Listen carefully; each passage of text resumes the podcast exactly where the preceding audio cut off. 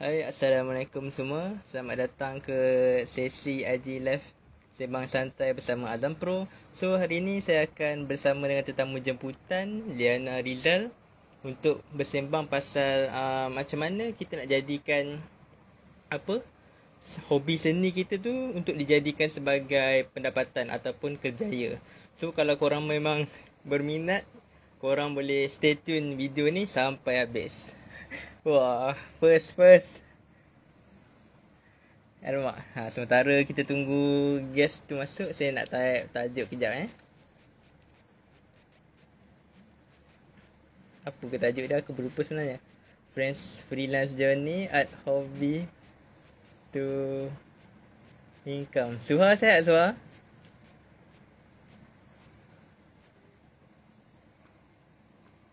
Baik, sekejap.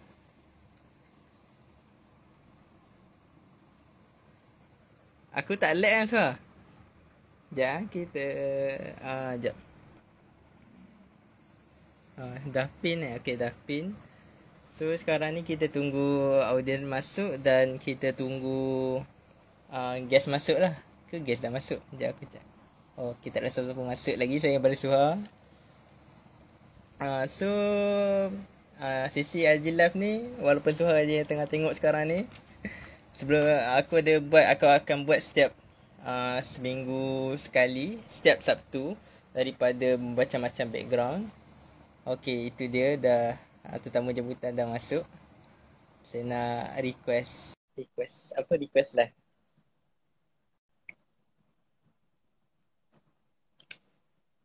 Dah.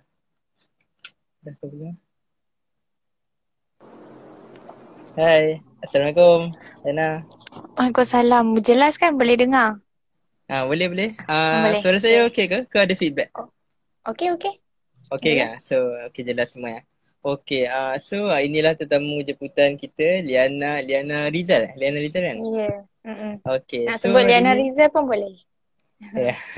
Okey, so uh, apa ni topik hari ni kita f- ialah ni freelance journey at hobby to income. So memang kita akan uh, minta Liana sharekan lah sedikit sebanyak tips untuk jadikan seni hobi tu untuk dijadikan kerjaya macam tu. Okey, sebelum Okay. kita mula uh, kita kenalkan diri dululah kepada audiens boleh? Boleh, boleh. Okey, saya mula dengan diri saya dulu eh. Okey, uh, saya nama saya Zul Azam. Saya merupakan seorang pembina takaful di bawah agensi Azam Gemilang Group. So kerja saya standard takaful, medical card, simpanan pendidikan semua macam tu. Okey, so saya pass pada Liana pula untuk perkenalkan diri. Okey, pertama sekali saya nak ucap terima kasih lah kepada Azam sebab um, pilih saya untuk beri saya satu platform ni untuk saya share ilmu dengan viewers, uh, dengan orang-orang muda. So, kepada yang tak kenal saya, nama saya Liana, stage name saya lah, stage name saya Liana Rizal. Tapi nama sebenar adalah Liana Rizal dan um, saya seorang graphic artist. Uh, kita go back sedikit lah zaman diploma dulu backstory education. Saya dulu uh, ambil diploma 3D animation and saya dah bekerja sebagai graphic designer selama setahun.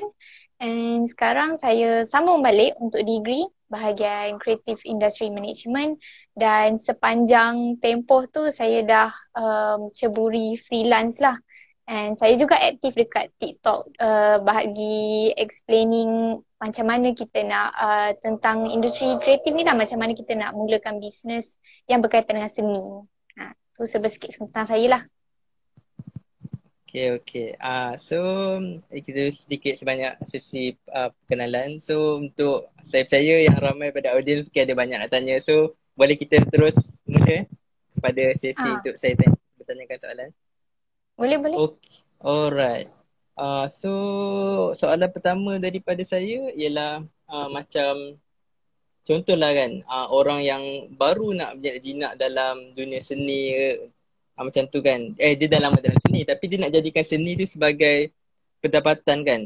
So uh, macam macam mana dia nak uh, bina kerjaya tu daripada bawah. Dia nak bina credibility, dia nak dapatkan fan base, dapatkan audience. So boleh tak Lena sharekan sedikit tips? Macam tu. Okey, uh, kalau kiranya nak mula berbisnes lah yang dengan berkaitan dengan seni lah kan kan. Okay kalau Yes, betul. saya, saya banyak uh, utamakan networking lah. Networking tu biasa, uh, kata general dia kita berkawan, make friends. So uh, kalau ni tips yang memang saya suka guna untuk diri sendiri. Uh, jadi bila kita buat kawan, kita buat kawan dengan orang yang sama dengan kita. Maksudnya uh, saya sebagai artis, kita akan buat kawan dengan orang artis juga. So uh, kat sini kepada yang dah familiar dengan art community, memang akan biasa nampak perkataan artis support artis. So uh, kat situ penting because bagi saya, saya percaya yang masyarakat kat Malaysia ni masih lemah lagi dalam memahami nilai sesuatu seni tu. Ha, so kebanyakan masyarakat rasa macam lukis ni benda yang senang. Ha, jadinya tak perlulah bayar mahal. Ha, kebanyakannya berfikiran macam tu. So bila kita ada bila kita ada tagline artis support artis ni, ha, siapa lagi yang nak backup sesama kita melainkan artis. So kat situ pentingnya uh, untuk sebagai artis ada kawan, ada community untuk kita guide masing-masing supaya jangan under charge, supaya jangan um, apa kata jangan tertipu dengan klien ke apa ke ha, macam itulah. So sel- uh, pertama sekali yang tadi saya mention uh, buat networking. Uh, kenapa networking ni penting adalah sebab bila kita berkawan dengan seorang artis tu, uh, kita dapat dia punya circle akan automatic affect kita punya circle. So katalah saya saya baru lagi. So saya punya followers adalah berpuluh-puluh je kan tak ramai. Lepas tu bila kita berkawan dengan artis yang datang daripada pelbagai uh, daripada pelbagai range lah orang kata. So ada yang newbie, ada yang dah uh, pro, ada yang biasa-biasa. Ha, so bila kita post uh, artwork kita and kita berkawan dengan orang tu, orang tu pun mesti dia akan rasa macam nak tolong share juga artwork kita kan. Ha, so kat situ yang dia punya circle akan nampak hasil artwork kita juga. Ha, so kat situ memang membantulah untuk kita slow-slow uh, dapat views, dapat likes, dapat comments. Kiranya engagement akan makin tinggi. So kat situ memang penting. Seterusnya adalah um, uh, kita kena jadi responsif. Bila kita baru masuk dalam bidang ni, uh, kita kena ingat yang kita ni baru, orang tak kenal lagi. Walaupun awak awak gempak macam mana pun, tapi possibility orang macam dia ni betul ke? Faham tak? Macam orang akan takut yang dia ni scammer ke, dia ni ha, account hack ke apa, kita tak pasti. So, kita kena jadi responsif. Responsif tu maksudnya uh, kalau ada orang komen, kita reply. Kalau boleh, kita buatlah story. Kita tunjuk yang kita ni manusia biasa. Kadang kita kena buat story macam, oh baru nak breakfast ke apa ke. Ha, so kat situ kita kena build trust lah dengan kita punya audience. So barulah audience kita rasa macam oh dia ni macam ha, percayalah sebab kita manusia sesama manusia kan. So saya rasa ha, kat situ penting. Ha, kita recap balik. Saya mention tadi pertama buat networking lah which is make friends. And kedua, kedua is uh, apa percaya yang circle kawan kita tu akan affect our circle juga. And last kali is to be responsive. So tu tiga benda utamalah yang saya percaya untuk build your audience. Hmm, okay, okay. Okay. Uh, so uh, saya suka point nombor satu tu networking. So sebenarnya mana-mana kerja yang bisnes pun networking ni pada saya memang penting lah. Tak apa apa-apa je sebab kat terutama macam kalau kita nak mula dari bawah kan. So memang benda tu memang saya setuju lah memang nombor, nombor paling penting. Okay uh, lupa nak cakap uh, kalau ada soalan boleh type dekat ruang ruang apa ni yang belum tu so type soalan dekat situ sebab kalau type dekat komen nanti dia akan naik atas so takut termiss okey eh semua boleh eh Alright, so kita pergi kepada soalan next pula. Kan macam arts ni kan boleh kata ramai kan yang buat kan? Macam tu. Jadi macam macam mana kita nak jadikan kita ni uh, unik dan berbeza daripada artis-artis yang lain. Sebab macam kalau sama je kenapa orang nak membeli dengan kita kan macam tu? Boleh sharekan sedikit betul. Okay saya setuju. Soalan ni memang penting lah. Uh, okay. Kalau um, kalau kita nak tonjolkan diri kita lah kan berbanding uh, artis yang lain kita nak klien atau customer nampak kita dulu uh, benda paling penting kat sini ialah branding.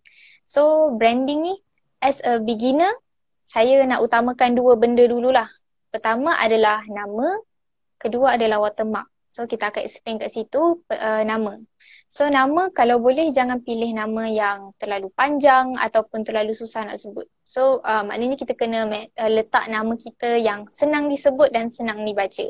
So antara satu benda yang saya kalau boleh nak uh, ajar audience supaya avoid guna adalah bila jangan gunakan nama yang kita buang huruf vokal. Maksudnya A, E, I, O, U tu kan. Ha. So kalau contohlah nama saya Liana, Liana Rizal. Lepas tu saya buang A, A, E, I, O, U tu jadi L, Y, N, R, Z, L. Macam mana orang nak sebut kan? Bila orang susah nak sebut, dia susah nak ingat. Ha, so kita kat sini, kita nak build branding, kita kena branding yang membantu orang supaya senang ingat kita punya produk, supaya senang sebut. Ha, itulah. So pertama dekat nama tu lah. Second adalah watermark. So sebagai artis, sebagai graphic designer, sebagai graphic artist, uh, kita punya produk adalah secara visual, betul tak? Kita jual artwork, kita buat design poster ke, kita lukis apa-apalah. So dia adalah berkaitan dengan visual.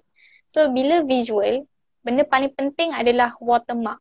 Watermark ni kepada yang um, tak familiar, watermark maksud dia macam tanda lah atau macam signature dia boleh jadi dalam bentuk tulisan ataupun you nak buat logo ke, you nak buat simbol ke. Ha, tu apa-apalah corak asalkan ia melambangkan itu hak produk awak. Ha, itu milik itu milik awak. Hmm. Jadi bila uh, kalau watermark ni, kalau untuk beginner, saya galakkan buat yang kita boleh baca lah. Macam kalau saya baru, kita letak je art by Liana. Tapi kalau um, you dah ada dah makin followers dah makin ramai. And then orang pun dah start kenal you orang pun dah boleh kenal uh, oh kalau lukisan macam ni ni mesti Ana punya lah uh, dia dah dah kalau dah boleh familiar then you boleh slow slow um, apa orang kata macam uh, slow slow try to develop your watermark into a logo ke into a symbol ke. Ha, bila dia dah jadi nampak unik uh, then benda tu akan menaikkan your branding value And bila lagi satu yang saya nak uh, petik lah, itu dua uh, dua point pe- penting bagi beginner. And then bila you dah build your followers, bila you rasa macam you punya account tu dah dah reach a certain goal, then you can focus on team branding. Team branding ni ialah tema lah. So kalau tema ni kita macam letaklah color, color apa yang kita nak bukan apa kalau tema ni dia lebih kepada macam art style you. So uh, for an example katalah ada setengah orang cara dia lukis adalah lukis benda yang comel-comel kan macam kawaii kan. So bila dia nak buat branding dia dia kena buat branding yang menampakkan comel. Macam uh, katalah contoh kita boleh tengok contoh macam Hello Kitty. Kalau Hello Kitty dia akan associate dengan color putih, color pink, benda yang memang nampak comel. Dan karakter dia pun semua jenis lebih kurang. Dia tak ada pula buat tiba-tiba karakter hantu ke macam mana kan. Ha, so kat situlah, situlah bila you kena ada tema so orang nampak yang macam oh ni lukisan dia. Sekali pandang orang dah boleh tahu ni lukisan dia. Ha, itu yang kita nak achieve So kalau dari segi artis sebenar lah saya nak mention lah a few uh, people yang memang saya rasa branding diorang top notch kat sini. I guess you guys boleh um, jot down and then you can you guys can see diorang punya diorang punya account. So antara orangnya adalah Bunga dan Bintang, N Jaafar, Izati Suza, Clockwork, Kenji Chai, Rizal Aziz Art dengan Haris Rashid. I hope audience dapat tangkap semua nama tu? ke laju sangat ke? Sebut satu, sebut dua, dua, dua yang top. Okay lah, saya rasa dua yang top lah uh, is bung, uh, saya bagi satu perempuan, satu lelaki lah. Ialah Bunga dan Bintang dengan Rizal Aziz. So dua orang ni, um, Rizal Aziz Art. Ha. So dua orang ni, um, you guys boleh tengok IG dia orang. Uh, you guys boleh, kalau you guys buka je profile dia orang, you, you dah boleh nampak dia ada tema dia sendiri. Dia dah ada color yang dia orang biasa guna. You memang memang dia dia nampak that is their branding. So as a beginner, it's okay untuk you copy cara branding dia orang.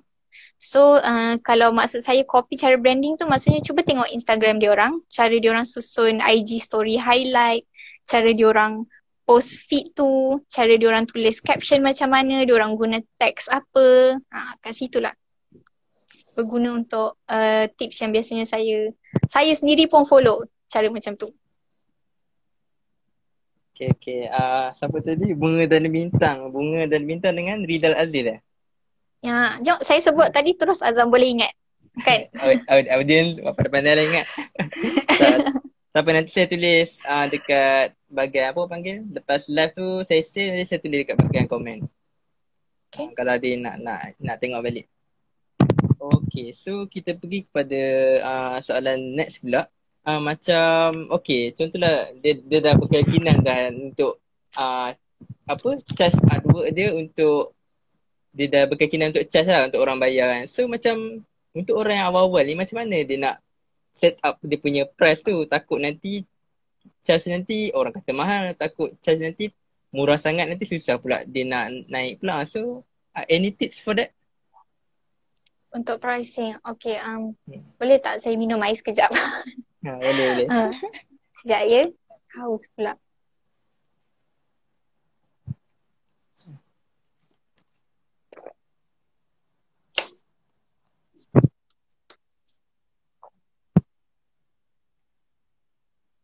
Okay, um, back to question tadi uh, pasal pricing artwork. Okay lah, mm-hmm. kalau untuk pricing artwork ni, siapa yang um, masih baru lagi, saya saya ada share uh, tips pricing ni banyak kali dekat TikTok. So kalau terlepas, um, kat TikTok is much more compact and dah dipendekkan lah. Tapi kalau kat sini kita boleh explain lebih panjang and much more detail. So um, kita back to square one tadi yang saya mention tadi pasal uh, pasal networking. Uh, so kalau uh, kita okay, untuk set satu price ni go back to networking phase tadi which is kita kena buat kawan. So bila kita dah ada kawan, kita dah ada kawan daripada many type of ranges, ada yang pro, ada yang biasa. Uh, and then um, that kita kalau boleh kita approach kawan kita yang dah ada pengalaman lah kita nampak dia dah berapa dah nampak lah dia pernah berbisnes kan. So kita approach dia dan kita tanya dia uh, berapa harga yang biasanya dia akan ambil. So probably uh, let's say lah roughly je lah saya bagi harga roughly uh, kawan kita tu dia akan suggestkan RM50. And as a beginner, uh, it is common that you akan rasa macam too much and you rasa macam layak ke aku jual RM50 ada ke orang nak beli kan kita akan underestimate ourselves lah so uh, kita hold dulu harga RM50 tu and in the same time kita pilih satu harga yang you rasa yang you akan uh, you you rasa yang macam harga yang you layak. So bila kita underestimate usually kita akan ambil harga yang rendah kan. So let's say I pick satu harga RM20. So kat sini RM20, kat sini RM50. So the best way is kita pilih je satu harga in between. So harga in between should be RM30. So ah RM30 tu lah harga yang you boleh start as a beginner. Tapi harga ni bukanlah harga selama-lamanya. So seelok, harga ni macam uh, bagi untuk 3 to 5 customer. Ah customer 5 terawal awak. So dia uh, kita boleh test market juga. Kalau um, macam mana? Kita boleh uh, macam ni lah. Biasanya kalau um, customer baru memang dia uh, dia akan rasa macam ragu-ragu tapi kita kenalah macam educate customer tu balik. So salah satu ayat template lah yang saya selalu guna and saya selalu kasih nasihat ke orang lain uh, kita kena nampakkan yang macam kita ni dah berjual lama. Kita jangan nampak macam kita baru. Kita kena nampak macam yang kita ni dah dah pernah menjual walaupun kita sebenarnya baru lagi. So uh, template yang saya guna adalah selalunya macam ni. Um, hi sis, katalah kan uh, Hi sis, okay harga biasa drawing saya ni RM50 Tapi untuk sis saya bagi harga promo RM30 sahaja. Ha. So kat situ klien you akan macam Oh dapat dapat promo lah. Mestilah dia akan excited kan. So hardly your uh, your client akan tolak. So uh, itulah, itulah satu tips untuk pricing as a newbie. Okay, okay. Uh, saya apa kepanasan ni. Uh, so kalau nampak tengah lap-lap peluh tu sebab panas tu. Cuaca sini bang. Sebab ada yang tanya nervous ke. Okay, uh, saya pun minta tunggu kejap. Pen saya habis. tak apa, tak apa. Boleh. Okay, okay. Sorry, sorry. Uh, okay, jap. Ada soalan ke? Uh, kita go through ada satu soalan kat sini. Mm-hmm. Boleh baca ke? What kind of platform Oh, nampak, do you nampak. use for freelancing? Ha? What if one platform doesn't work? Apa- Uh, okay. okay. Okay, um, boleh kata soalan dia ialah platform mana satu yang berkesan lah untuk free, freelancing kan?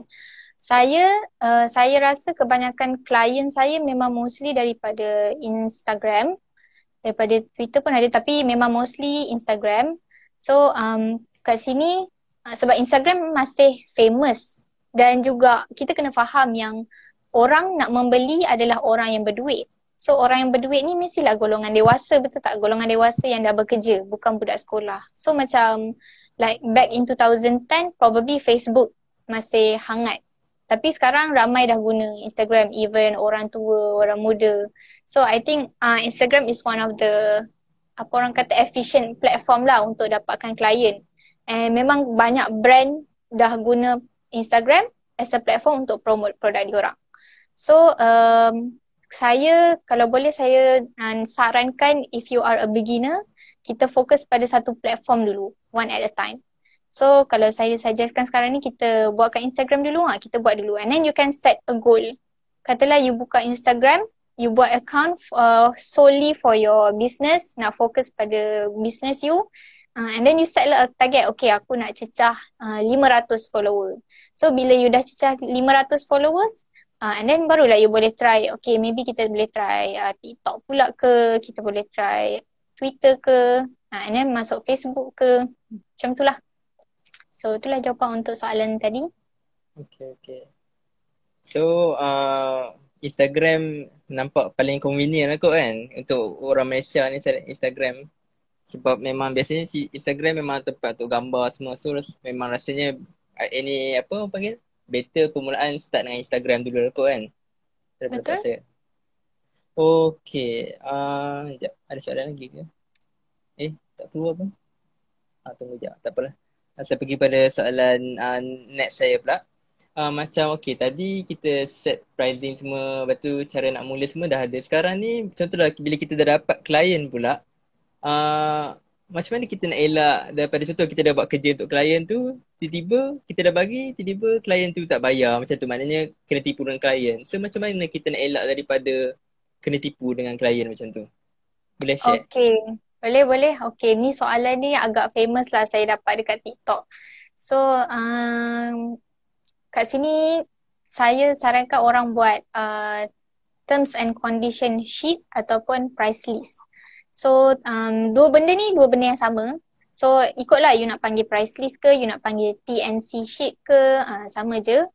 Um, so, cara untuk you buat terms and condition sheet ni, first kali you kena buat jelas, um, and then benda tu readable, senang dibaca and you also kena fikir that zaman sekarang semua orang search menggunakan smartphone. So your client, your customer probably berurusan dengan awak menggunakan smartphone. So your your your price list mestilah dalam range yang bila you pegang phone dia boleh baca tanpa dia perlu zoom. Ha, tu penting. Sebab kalau dia terlalu crowded, dia terlalu banyak teks, dia terlalu kecil, takut uh, klien macam sekali pandang dia dah macam malas nak baca and then dia dia, dia tak berminat untuk proceed melakukan bisnes dengan awak. Ah tu salah satulah. And then bila dah, bila you dah buat your price list sheet ni, you kena state your syarat-syarat lah. So antara syarat penting adalah no refund. Kalau saya, saya memang tak sarankan lah you bagi refund sebab saya saya rasa setiap masa, setiap tenaga dan idea yang awak hasilkan untuk klien tu uh, sangatlah berbaloi. So macam dia kena sedar yang benda tu dah jadi satu kerugian so there's no refund. Uh, tapi kalau you nak sediakan refund pun boleh, it's up to you. Tapi kalau I, I rasa tak perlu. Uh, it is better to say no refund supaya awak tak rasa macam terlalu devastated lah bila klien tiba-tiba nak refund ke apa kan. Uh, so it is better to cakap there is no refund once proceed. And then secondly is amendment. Amendment ataupun revision. So amendment ni maksudnya um, maksudnya macam apa tu? Pembetulan. So uh, bila you dah hantar you punya lukisan, your client ada hak lah untuk kata oh saya nak tukar lah katalah I lukis dia pakai tudung warna merah. Lepas tu tiba-tiba klien kata ah yang ni dah cantik dah tapi satu je nak tukar tudung tu warna biru ke. Ah so itu kita panggil amendment. So dalam uh, amendment ni kalau boleh kita pun letak had lah. Usually had yang kita bagi maksimum tiga. Sebab kalau kita tak letak yang ada had amendment ni, uh, kalau awak dapat customer yang cerewet, memang naya lah nak nak nak puaskan hati customer tu. Kod-kod customer tu suruh tukar sampai 10 kali memang penat. So uh, sebab itulah pentingnya ada price list sheet ni supaya kita dapat uh, utamakan syarat-syarat tu supaya kita tak kena scam dengan customer supaya kita tak kena buat kerja dua tiga kali yang memenatkan diri kita sendiri. And then last kali adalah kita kena state pasal harga. So kalau untuk elak kena scam secara duit, kan daripada customer kod-kod customer tu tak nak bayar ke apa kalau cara saya uh, you kena state that first kali customer kena bayar first payment sebanyak 50% sebelum awak mula melukis. So um, bila customer kiranya bila customer dah bayar baru you start melukis. And dia dia tak bayar full pun. Dia bayar separuh je. So usually bila uh, customer nampak dia kena bayar separuh je and then dia, dia akan macam yakin lah sebab uh, certain people dia bila dia approach you dia akan ragu-ragu. Dia akan macam betul ke budak ni buat uh, kod-kod dia tipu kita pula. Ha, biasalah kita sesama client and seller memang akan ada ragu-ragu tu memang possible. Uh, so kena state that uh, client kena bayar 50% upfront before you proceed untuk melukis. And then bila dia dah bila dia dah bayar and then you dah start melukis, this is where your watermark is important. So sebelum you bagi your artwork dekat client secara fully, uh, I galakkan you jangan bagi artwork yang dah siap. You bagi screenshot je. So kalau you lukis kertas, you ambil je lah gambar jangan ambil gambar cantik-cantik lah, ambil gambar biasa-biasa je. Ha, kalau screenshot je, uh, and then you letak watermark you. So watermark you yang tadi I mention tadi sama ada you punya uh, tanda tangan ke, you punya um, apa, you punya logo ke, you punya nama ke. Watermark tu kalau boleh you letak besar that uh, your client tak boleh nak remove ataupun crop. So dia tahu yang oh artwork ni belum siap ataupun belum fully hak milik dia lagi. So you tunjuk dekat klien you, okay ni this is a draft. Kalau I, I akan panggil draft.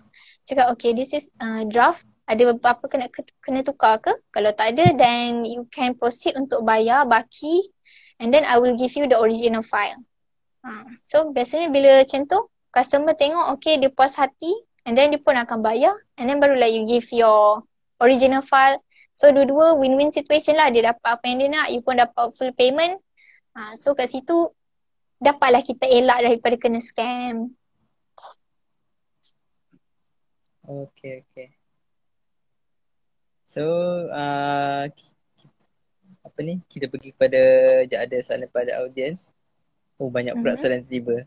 Uh, by the way, uh, tadi, tadi ada sebut pasal Instagram kan. So sebenarnya ada saya ada buat IG live yang lepas dengan Azlan Huzaifah pasal Instagram. So kalau nak tengok balik, uh, mungkin ada tips yang membantu ke apa boleh tengok balik dekat bahagian guide tu. Ada dekat IG story IG, apa IGTV pun ada. Uh, alamak. Okay.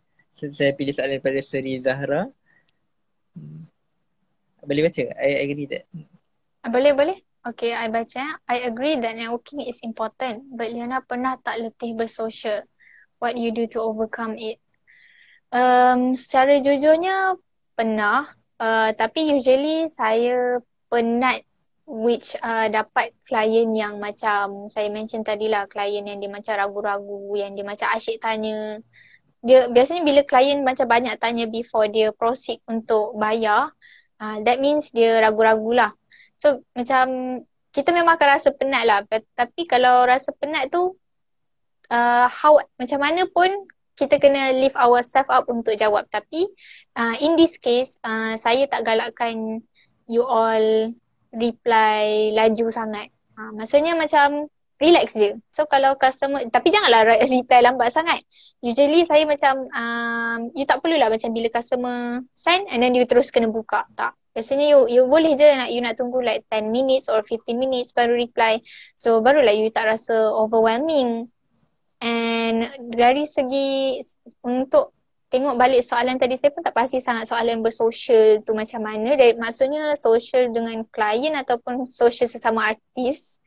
Ah, tapi saya ambil kat sini dari segi klien lah sebab kita pun bincang pasal freelancing kan. So freelancing tu memang apa hubungan antara artis dengan uh, klien lah. Hmm, so kat situ uh, untuk avoid rasa penat, it is better you just um, takes time, tak perlu reply raju-raju. Your your customer takkan lari, takkan lari. Hmm. Okay, sekejap. Kita pergi. Tadi rasa macam sikit soalan. Uh, mana lagi lah? Okay, so ni lah. Ada soalan daripada tak tahu nak sebut macam mana. Macam mana nak motivate diri untuk start freelancing? Teringin buat macam kurang motivation takut tak ready. Soalan macam ni eh. Uh, okay, boleh kata freelancing ni saya rasa lah kebanyakan orang dia takut nak start because dia takut nak bagi komitmen. So uh, it depends. Um, you don't you don't need to force yourself.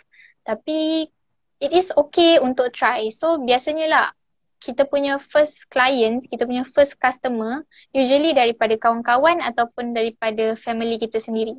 So bila kita dapat, uh, try lah, try lah. You can try approach your friend. Um, kalau you takut sangat, you can just try approach your friend. You can just kata, uh, wait, kau nak tak aku lukiskan kau uh, satu gambar? You you can use untuk profile picture ke apa-apa ke. Ha, I, I charge equal lah. You rasa nak bagi murah pun tak apa. Sebab dulu saya pun stern juga. Saya pun macam uh, stern juga orang supaya jangan under price themselves. Tapi lama-lama saya sedar yang uh, as a beginner it is okay untuk you under price yourself because lama-lama you akan belajar juga. So the thing is uh, jangan takut. And to overcome that takut is you just have to do it. Kalau you rasa macam komitmen tu macam besar sangat then start small. Tak apa. So katalah you hanya berani nak charge RM5. Okay then charge je lah RM5 tapi you bagilah hasil artwork yang setimpal dengan RM5 tu because because of commitment satu kan. Because kita nak siapkan satu artwork pun bukannya mudah bukannya sekejap. Uh, kalau RM5 probably you boleh buatlah satu artwork yang ambil masa 10 minit je. Uh, macam tu. And then artwork tu pun dalam black and white bukan fully coloured uh, so you can you can always start small. So bila you dah start small you, you akan bila kita dapat payment, that is when kita akan rasa macam satisfaction kat situ. So I hope that um, you guys dapat um, push yourself untuk start freelancing and it is okay untuk bermula dengan langkah kecil. Okay, okay. So maknanya just just start walaupun yang penting uh, ambil je small step yang penting mula je kan asal asalkan hmm. ada. Uh, ni saya ada satu komen saya tarik ni. Uh, tapi itulah bila dah member kalau boleh nak diskaun macam 99%. Okay so kita ambil dia punya apa statement tu jadikan soalan. Uh, macam contohlah orang cakap apa kita punya charge tu kita charge artwork tu mahal ataupun diminta diskaun ke member kan selalu macam tu. Ah uh, tu jadi kita nak buat apa kan kalau orang cakap mahal ke nak buat diskaun ke macam tu. Minta diskaun lah. Boleh terang. Oh, okay, okay. Ah, uh, tu pun menarik juga tu soalan tu. Okay, biasanya kalau tak kisahlah member ke, stranger ke, uh, kata yang artwork you ni mahal, you kata artwork ni patutnya murah. So, kalau untuk case macam ni lah kan, um, saya tak galakkan you marah balik ke apa ke. Tapi first kali, memang bila kita baca message tu memang kita akan rasa bengang. Itu memang normal. Tapi kalau boleh you relaxkan diri dulu, uh, you baca elok-elok message tu, benda pertama you kena buat adalah educate that person balik. So, macam awal-awal tadi saya cakap, uh, saya dah mention yang masyarakat Malaysia masih ramai lagi rasa yang seni ni macam value dia tak mahal kan. So kat sini yang kita kena educate dia balik. So cara untuk kita educate this person, first kali you boleh explain yang kata, okay, uh, cik atau um, apa-apalah cik lah kan senang kan. Okay, katalah cik, harga ni dekat pasaran memang RM50. Ha, tapi saya bagi harga RM30 ni dah kira murah. Ha, cik masih berminat ke tak? Lepas tu mungkin lah that person dia probably dia akan persoalkan. Dia akan kata RM50 padahal awak lukis guna guna kertas dan guna pen je kan. Ha, takkanlah kos tu boleh cecah RM50. Ha, so kat sini you boleh cakap oh saya punya medium bukan sekadar pen dengan kertas je. Usually lah kalau digital artist kita ada laptop, kita ada Wacom, kita ada mouse. Semualah nak kena beli software lagi. Kalau dari segi traditional artist pun, you punya tools pun bukannya murah. Macam pensel tu, you, nah, you kena explain. I bukan guna pensel kayu biasa. Uh, I guna pensel brand ni, memang mahal, memang khas untuk melukis. Uh, kertas pun kita tak guna kertas A4 biasa. Kita guna kertas macam ni, macam ni, macam ni. Uh, kalau lukis kat kertas ni, dia akan tahan lama. It's okay, you explain je. Explain secara detail dekat orang tu, cakap kita harga sekian harga saya macam ni macam ni sebab saya gunakan medium macam ni. Saya gunakan tools macam ni. Ha, so biasanya bila bila klien dia dah baca benda tu dia akan uh, dia akan accept that lah. Tapi tak bermakna klien tu akan terus nak beli dengan awak. Tapi awak tak perlu marah because the positive side is that if that client suka dengan awak, dia puas hati dengan cara awak communicate, dia puas hati that awak respect dia walaupun dia tak tahu, dia puas hati that you you sanggup educate dia balik dengan cara yang bagus. That client possibly dia akan kumpul duit dia and then nak berke, nak apa nak order dengan awak in the future. Ha, sebab tu saya tak galakkan kita marah balik, kita just educate. Tapi kalau uh, orang tu jenis yang macam biadab lah kan kan, dia memang macam menjerit-jerit ke apa ke. Uh, then the best way is you just sin lah atau block je. Tapi jangan marah balik because uh, client ni client and customer ni dia ada dia macam zaman sekarang ni semua nak viral. So tu yang kita nak avoid tu. So macam bila conversation secara teks pula lagilah orang boleh screenshot and then dia viral and then diburukkan nama brand awak. So tu yang kita nak try avoid seelok-eloknya. So kalau boleh kita educate balik klien tersebut. Okay, okay. Harap harap uh, apa dapat menjawab soalan diskaun tadi. Sekejap, mana? Ah ni. Okey, ah uh, jap. Sebelum kita pergi soalan PayPal ni, ah uh, boleh tak share macam uh, macam mana kita nak dapatkan international client eh sebab macam mana lah tahu kan kok macam ada orang daripada luar negara pun nak kita punya sen, apa artwork ke apa kan. So boleh share pasal benda tu. Okay, saya secara jujurnya saya um, tak cukup pengalaman lagi untuk uh, untuk explain macam mana nak fahamkan macam mana international client ni tapi saya adalah saya dah survey saya dah cuba venture untuk uh, dapatkan international client ni. And saya rasa the best is uh, kita pergi ke platform uh, international. So maksudnya macam sekarang um, saya, kalau dalam art community kita ada lagi satu platform which is called Fiverr. Dengan lagi satu kita panggil dia Coffee So dua-dua platform ni kita akan ber dia macam uh, dia macam satu marketplace lah. So kita akan berurusan dengan orang tu dan kita akan bayar dalam bentuk PayPal dan juga US dollar. So biasanya bila international client macam saya mention tadi klien dia akan rasa ragu-ragu juga tapi bila dia guna platform-platform yang dah diberi ni dia ada jaminan sebab uh, macam contoh bila you uh, bekerja melalui Fiverr, yang saya mention tadi, uh, Fiverr ni satu apps. So katalah dia dah bayar, uh, tapi duit tu tak akan fully sampai ke awak until you uh, you dah submit your artwork kepada dia. So kalau you nak try international client, uh, then saya galakkan kita guna platform yang memang target secara international lah. So yang saya mention tadi, uh, Fiverr dengan Coffee. Tapi saya tak galakkan kalau you you baru baru you baru sangat uh, kiranya baru memang tak pernah lagi lah berbisnes kan. Terus nak pergi ke international saya tak galakkan. Saya galakkan kalau you for try dulu. Try dulu dapatkan klien lokal fahamkan macam mana duit proses duit ni bergerak. Because bila you guna PayPal bila you guna international kita punya kiraan mata wang pun lain Ha, so kat situ memang a bit tricky sikit lah. So saya pun tak cukup lagi ilmu untuk share on that part. Okay. So uh, ni apa soalan tadi tu yang berkaitan tu. Uh, okay. Uh, bayaran macam mana? Ramai guna PayPal. Ada apa-apa tips? Bayar, bayaran. Ramai guna PayPal. Hmm, macam saya mention, um, jap, mana? Bayaran macam mana ramai guna PayPal? Oh, okay, okay, okay. Okay, saya rasa maksudnya macam ni. Um, uh, kalau kita target untuk local customer, tak. Memang tak guna PayPal, kita guna online banking je. So bila kita guna online banking, kita dapat duit customer tu 100%. Kalau kita guna PayPal, bila you nak transfer duit and will, bila you nak withdraw duit pun dia akan deduct.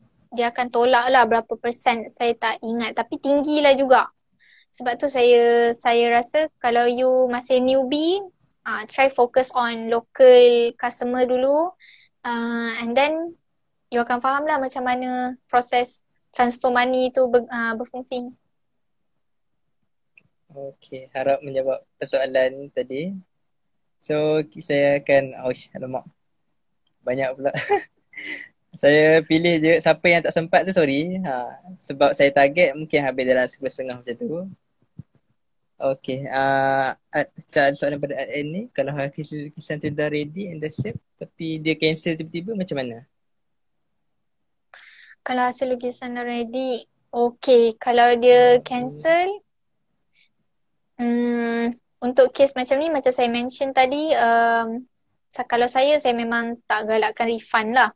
Kalau klien you minta refund, um, probably you boleh cakap macam ni lah, okay saya akan bagi refund like 30% sahaja.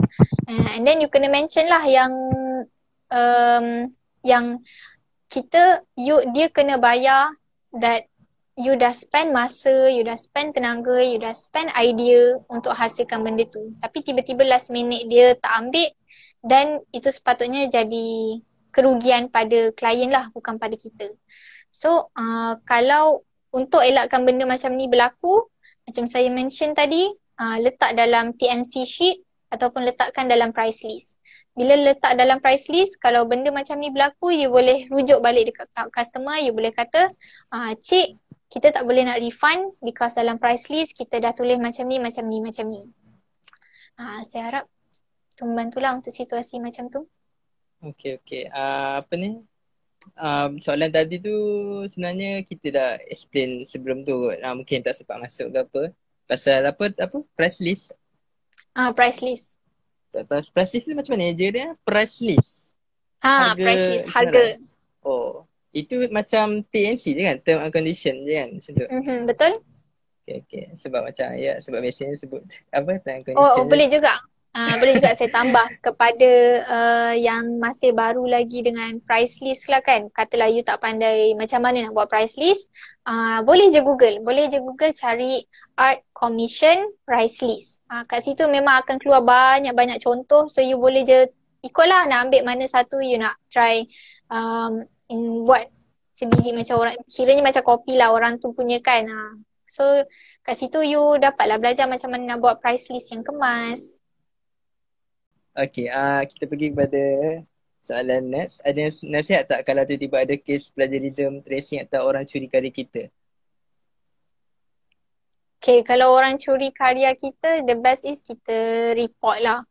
Um, saya pun macam bukanlah report. Uh, kalau biasanya lah, biasanya kalau kita nampak uh, karya tu dekat Instagram, dekat certain platform macam contoh ada nampak dekat Etsy, ada nampak dekat Pinterest, ada nampak dekat Instagram. So platform macam ni kita boleh report. Report uh, some, uh, and then uh, that platform sendiri akan buat akan tutup post tu. So saya pun tak galakkan kita buat secara macam panggil apa panggil lawyer ke macam mana ke but as a beginner artist as a uh, yang baru nak budding artist lah kan eh. It is, it is best untuk report. You can always ajak, uh, tell your friends, post dekat art community punya group, dekat Facebook ada group, dekat Twitter ada group, dekat Instagram pun ada group. Dia cakap, okay guys, I found this account. Dia tiru artwork aku. Uh, boleh tak ramai-ramai tolong report. So biasanya kita just buat report and then Instagram akan take down that art. So tu cara paling mendamaikan lah tapi it works. Okay, And okay. kalau nak kalau ah, sorry kalau kalau nak elak daripada kena kena kena plagiat lagi sekali tu macam saya mention tadi it is best untuk letak watermark. So watermark tu ah memang penting lah. Uh, saya ini ini mungkin lari topik sikit. Saya pernah dengar macam kalau ada orang apa panggil benda curi tu mesti dah of, of course salah. Cuma macam kalau ada orang curi artwork kita maknanya artwork kita tu power lah. Ah, uh, maknanya itu apa panggil apa? Achievement lah sebenarnya kalau ada orang yang curi. Hmm, boleh terima. Adalah juga saya dengar. We would be the alamak. Ah, okay, ambil saran ni. Macam mana kita nak tarik audience untuk follow kita yang beginner ni? Okay, nak tarik audience. Tadi awal-awal tadi saya dah mention. So, um, macam tadi yang saya uh, mention tiga point penting tadi. Bolehlah soalan ni kita recap balik kan. Is that you have to make networking iaitu berkawan dengan customer. Lepas tu uh, bila you berkawan dengan eh berkawan dengan customer, uh, you make networking berkawan de- dengan sesama artis and then bila you dah berkawan dengan artis tu dia punya circles akan affect our circles juga. So kawan you akan tolong share your artwork which uh, membawa orang lain untuk banyak lagi nampak awak punya artwork. Uh, more exposure lah kita kata. More exposure. So uh, and then lastly is um, apa tadi? Networking. Ah, and then lastly is kita kena be responsive. So be responsive is kita tunjuk buat story buat story yang menampakkan kita ni pun manusia juga. Uh, buat story lah katalah baru bangun pagi, baru nak start melukis. Uh, and then be, uh, reply kepada comments bila orang bila orang kata oh cantiknya gambar you lukis, you always reply. Uh, macam tu. So bila you tiga benda tu you buat, uh, insyaAllah you punya audience memang akan lagi naik lah. And then audience you bukan sekadar daripada orang art saja. Even orang yang non art pun akan tertarik juga untuk follow. Okay, okay. Uh, saya nak tambah sikit. Uh, macam biasanya uh, ada guest yang lepas pasal Instagram, dia cakap uh, jangan tunggu orang engage dengan kita. Terutama macam kita begini kan. So kita dulu yang kena engage dengan orang kalau kena orang kenal kita kan macam tu. Mana jangan tunggu kita je, kita kena mula dulu. Jangan jangan tunggu orang yang datang kat kita. Macam tu. Betul betul saya setuju sebab waktu awal-awal saya masuk uh, waktu awal-awal saya betul-betul rasa macam nak fokus untuk build my own branding dekat Instagram. Saya memang kita kena beranilah macam tegur je orang and uh, mostly kebanyakan orang memang very positive, orang memang friendly and um, memang that is important because dia pun akan ingat you and you pun akan ingat dia orang balik. So uh, kalau nak tunggu orang datang kat kita dulu memang kita pun tak tentu macam mana. So it is best untuk kita make the first move dululah. So kalau paling mudah pun you can just reply kat story orang Macam Instagram ni kita ada IG story So you can just uh, reply lah dekat uh, dekat IG story orang tu And then just start a conversation Usually saya akan buat macam tu Okay okay uh, Soalan ada banyak ni Liana Ya yeah. uh, Direct sampai pukul 11 boleh ya, Sekarang dah pukul berapa? Uh, 10 10.18 Oh ha. ha, tak apa kita, kita tengok je lah mana yang kita boleh pergi. Kita break five dulu jap. Habis saya punya. ha, boleh boleh.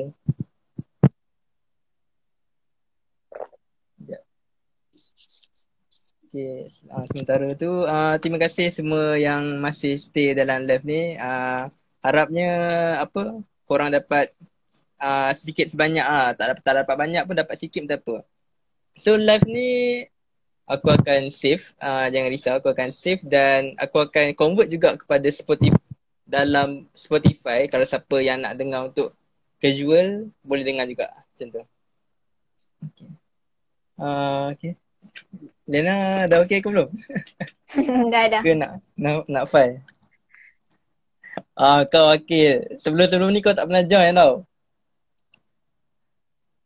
Uh, sekejap eh. Uh, alamak. Okay ni. How do you prepare mentally and emotionally from kena client ghosting? Maknanya orang hmm. tak tak reply ni. Ha. Oh, okay. Kalau klien ghosting ni pada awal-awalnya saya affected lah juga sebab dulu uh, awal-awal saya ambil freelance graphic designer. So kalau graphic designer lagi banyak details you kena sediakan. Maksudnya macam sediakan quotation, lepas tu you kena sediakan harga macam ni, macam ni, macam ni. Lepas tu bila you dah hantar dekat klien and then klien just macam okay thank you. Lepas tu tak, lepas tu dah tak ada apa-apa. So dulu saya affected hmm. juga tapi um, lama-lama saya macam bila macam mana? Bila kita kita tak perlu fikir pasal benda tu. Because lagi awak fikir lagi lagi benda tu akan drain energy, kita. And lagi kita rasa macam aku ni tak tak layak ke kan? Kenapa orang tak nak beli? Kenapa apa yang tak cukup? Tapi you just need to brush it off lah. Because benda macam tu memang uh, akan berlaku. Sebab you kena fikir tau you, dekat dunia ni, dekat Malaysia ni saja ada banyak sangat artis. And client, dia bukan approach awak seorang sahaja. Dia approach probably like 10 lagi artis yang lain. So memang benda tu tak dapat nak dielak. So kat sini memang you have to brush it off. Tapi jangan putus asa lah because akan ada juga yang uh, pergi dekat you uh, and then dia uh, insyaAllah you can deal with that client and then close close close sale lah kan orang panggil. Lah kita close sale dengan the client. Tapi kena tengok jugalah kalau you rasa macam um, you tak boleh nak salahkan client on that part. Uh, kita hanya boleh uh, apa orang kata kita hanya boleh refleksi pada diri kita sendirilah. So probably client dia tak berminat.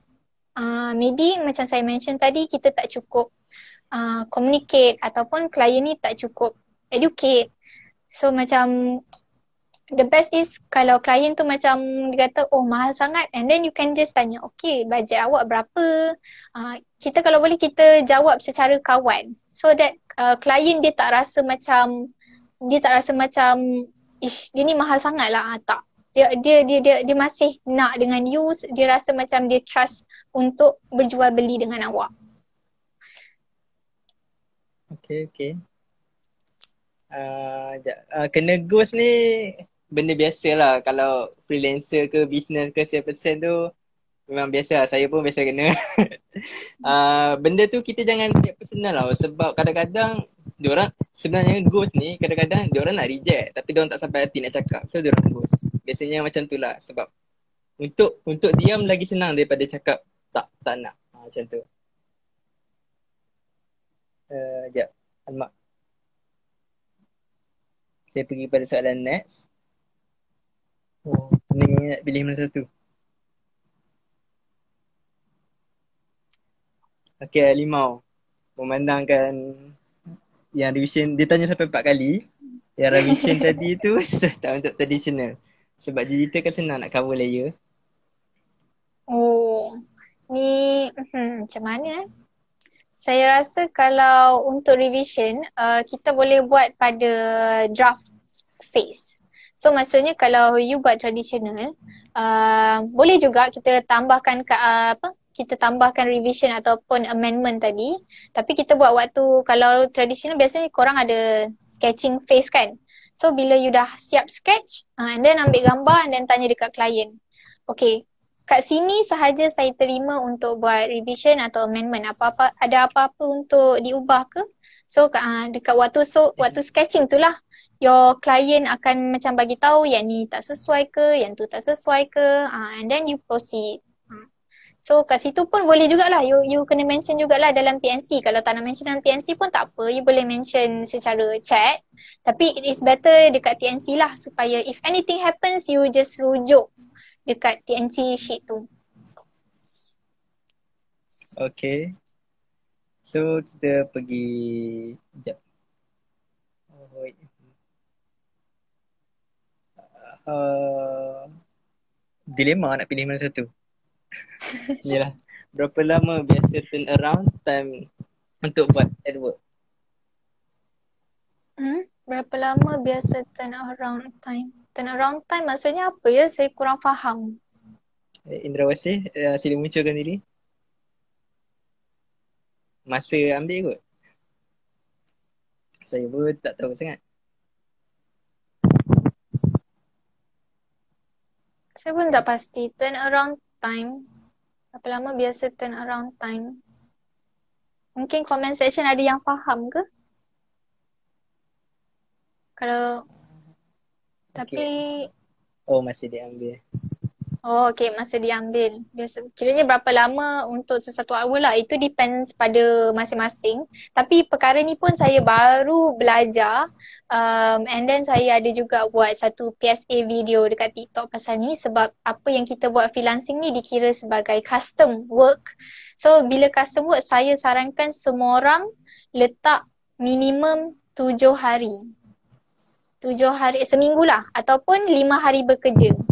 So uh, kiranya you tak rushing lah nak buat. Benda tu memang patut dinormalkan lah. Sebab saya sebelum ni pun saya ba- baru lagi lah kiranya baru tahun lepas lah saya tahu yang uh, it is better. Bukanlah it is better. Yang sebenarnya normal untuk kita siapkan artwork tu dalam tujuh ke sepuluh hari. Itu normal. Sebab selama ni pun saya pun uh, saya fikir artwork kena siap dalam masa tiga hari atau lima hari. Tapi sebenarnya tak. And kalau customer macam kenapa lama sangat? Macam tujuh hari tu kan macam seminggu tu kan lama. And then you kena you kena tunjuk yang you busy. You kena cakap oh sebab saya sebab sehari biasanya saya akan cakap lah. Se, uh, sehari saya akan spend dalam masa dua jam uh, untuk siapkan artwork pada satu customer. So maksudnya nampaklah macam you ada banyak lagi klien yang you nak kena siapkan kan. Uh, so kat situ your, your, your customer tak boleh nak nak nak nak nak attack balik lah kiranya sebab memang it's a fact. It's a fact and it is normal that satu artwork custom should be made minimum 5 to 7 days. Okay, okay. Harap menjawab soalan Indra Wasih tadi. Uh, saya akan, kalau saya pilih lagi tiga soalan okey tak? Boleh je. Uh, sebab okay, okay. uh, sekejap. Hmm, saya kena pilih. Ah, ni lah kot. How do you promote yourself in the illustration market? Okay, promote. Uh, promote uh, saya, kita kena berani lah.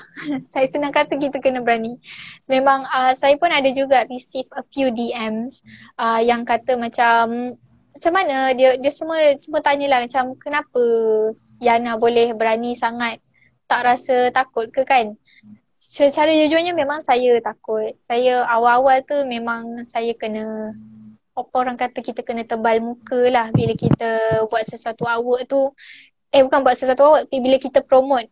Ha, memang pada awal-awalnya bila kita masih small account lagi um, memang akan ada orang yang ragu-ragu dengan kita punya hasil akan ada orang yang macam persoalkan betul ke dia ni boleh? Uh, especially ourselves kita pun akan persoalkan diri kita sendiri. Tapi you have to push yourself that you kena buat je. You have to be brave uh, and then you just buat benda tu tanpa fikir apa-apa. And satu juga satu benda yang buat saya belajar lah bila kita fokus untuk promoting our brands kan is not to be affected dengan uh, likes ataupun ataupun followers. Tu satu benda itu macam mana saya nak explain yang ni dia agak tricky sikit. Dia penting untuk kita market.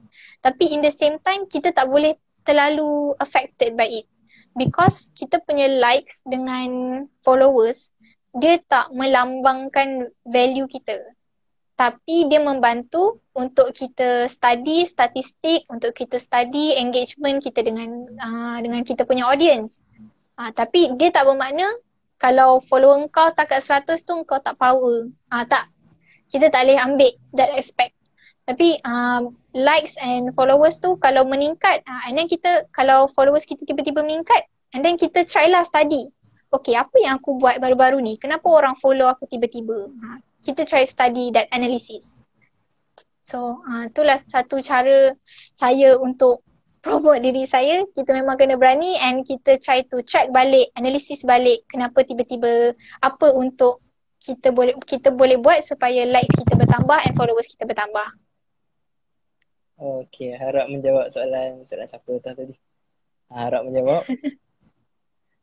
uh, okay. Sekejap. Okay, daripada Ivan Mushi. Uh, aku pilih soalan kau ni. Uh, can can we make a living by just being illustrator? should we look for full time jobs? Oh, okay.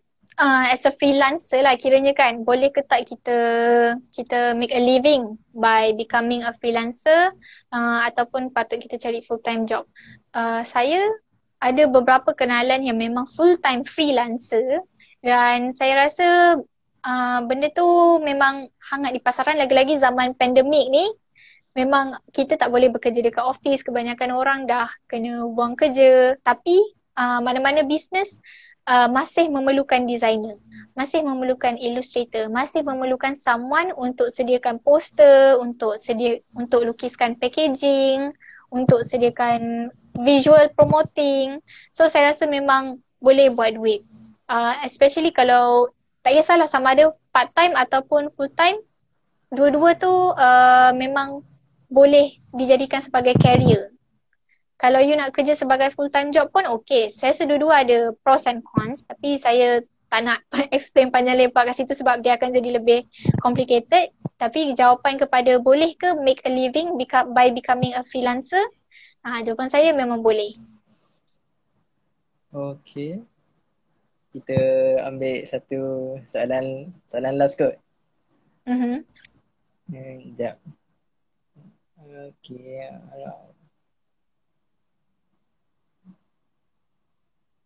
Sekejap, sekejap.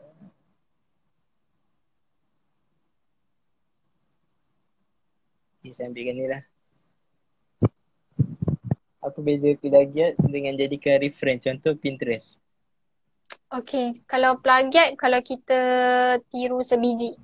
So macam um, macam tiru sebiji lah. Tiru sebiji and then kita claim benda tu uh, kita buat. Tapi bila kita tiru sebiji, dia akan jadi macam biasa biasanya lah kalau kita tiru daripada account yang famous, uh, benda tu akan senang detect lah orang memang boleh detect yang oh dia ni memang meniru.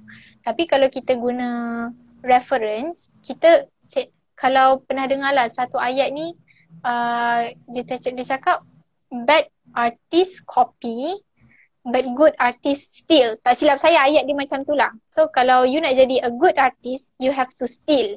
So apa maksud curi? So curi kat sini, kita curi daripada banyak resources. So kalau you nak gunakan, bila kita curi banyak resources, benda tu dah dijadikan sebagai reference. So reference ni maksudnya kita ambil sedikit daripada artwork dia, kita ambil sedikit daripada artwork orang ni, sedikit daripada dia ni. So kita gabungkan. So bila kita dah gabungkan, benda tu dah jadi automatic ours secara uh, 100% original kita punya.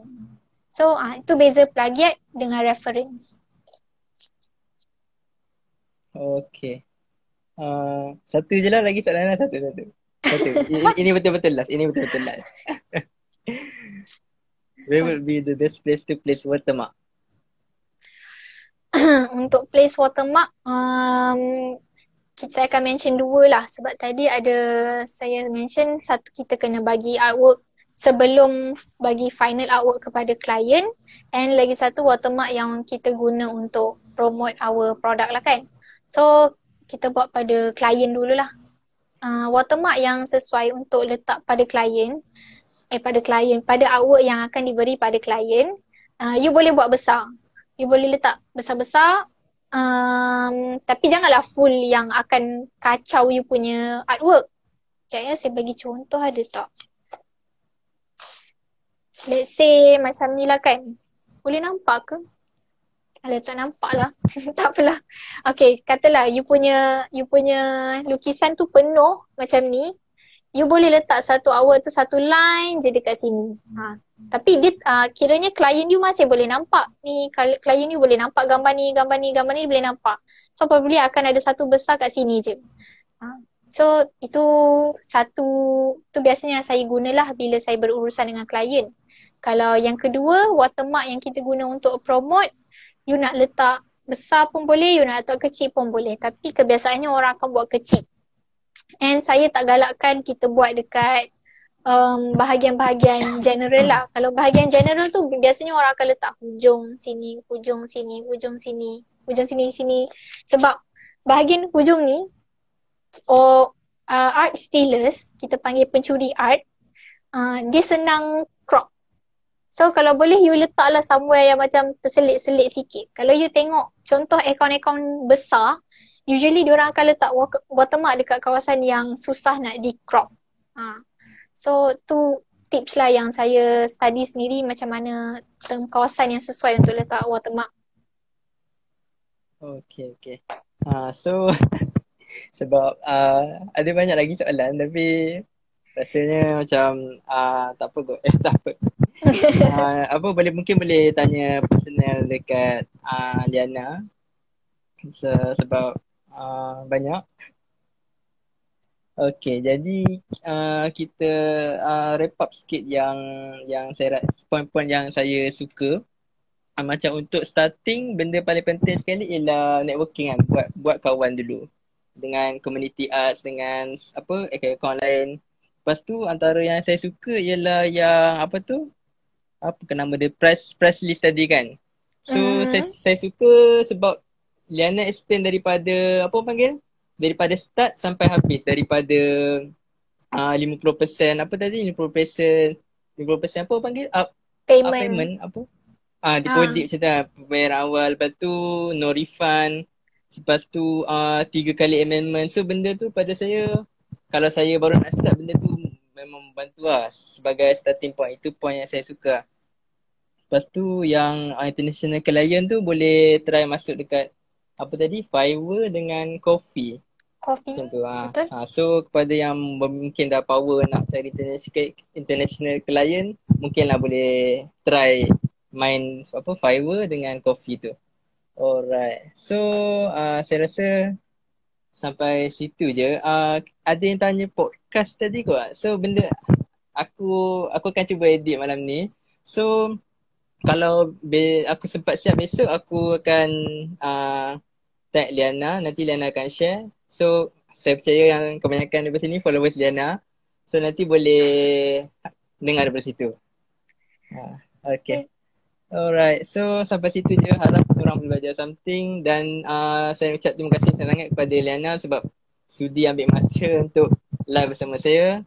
Um, harap halalkan semua ilmu yang dah Liana share Okay, uh, saya pun nak ucapkan terima kasih juga. So kalau ada mana-mana audience hari ni yang tak sempat ataupun terlepas macam Azam tadi cakap, you boleh just tengok balik pada podcast ataupun recording IGTV ni sendiri ada.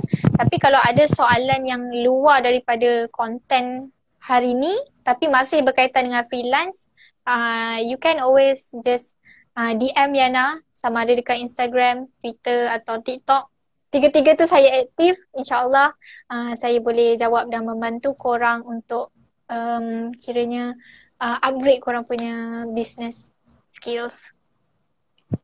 Alright. Uh, so uh, kalau uh, tak ada apa uh, alamak macam mana nak macam mana nak lupa. So sa- saya saya uh, live dulu ah uh, okay. boleh. Saya Liana boleh live dulu. Lepas tu saya nak beri kata-kata terakhir Okay, so uh, harapnya kepada semua yang join ni dapat belajar something. Uh, macam kalau korang suka dengan live-live macam ni, korang boleh uh, follow aku sebab aku memang akan buat live yang macam ni daripada pelbagai, pelbagai apa panggil apa, pelbagai sudut daripada daripada sudut bisnes, daripada sudut kewangan. So kalau korang minat bolehlah follow aku. Dan boleh follow Liana juga kalau minat pasal apa tadi? Nak tahu lebih lanjut pasal freelance dalam arts ke macam tu. Alright, so uh, terima kasih semua yang sudi luang masa join uh, Limau Kasturi, uh, apa tadi, I, Danish, Akmal, Emanos, Tash, Pali, semua. Okay, terima kasih sangat sebab sudi luang masa. Okay, bye-bye. Assalamualaikum.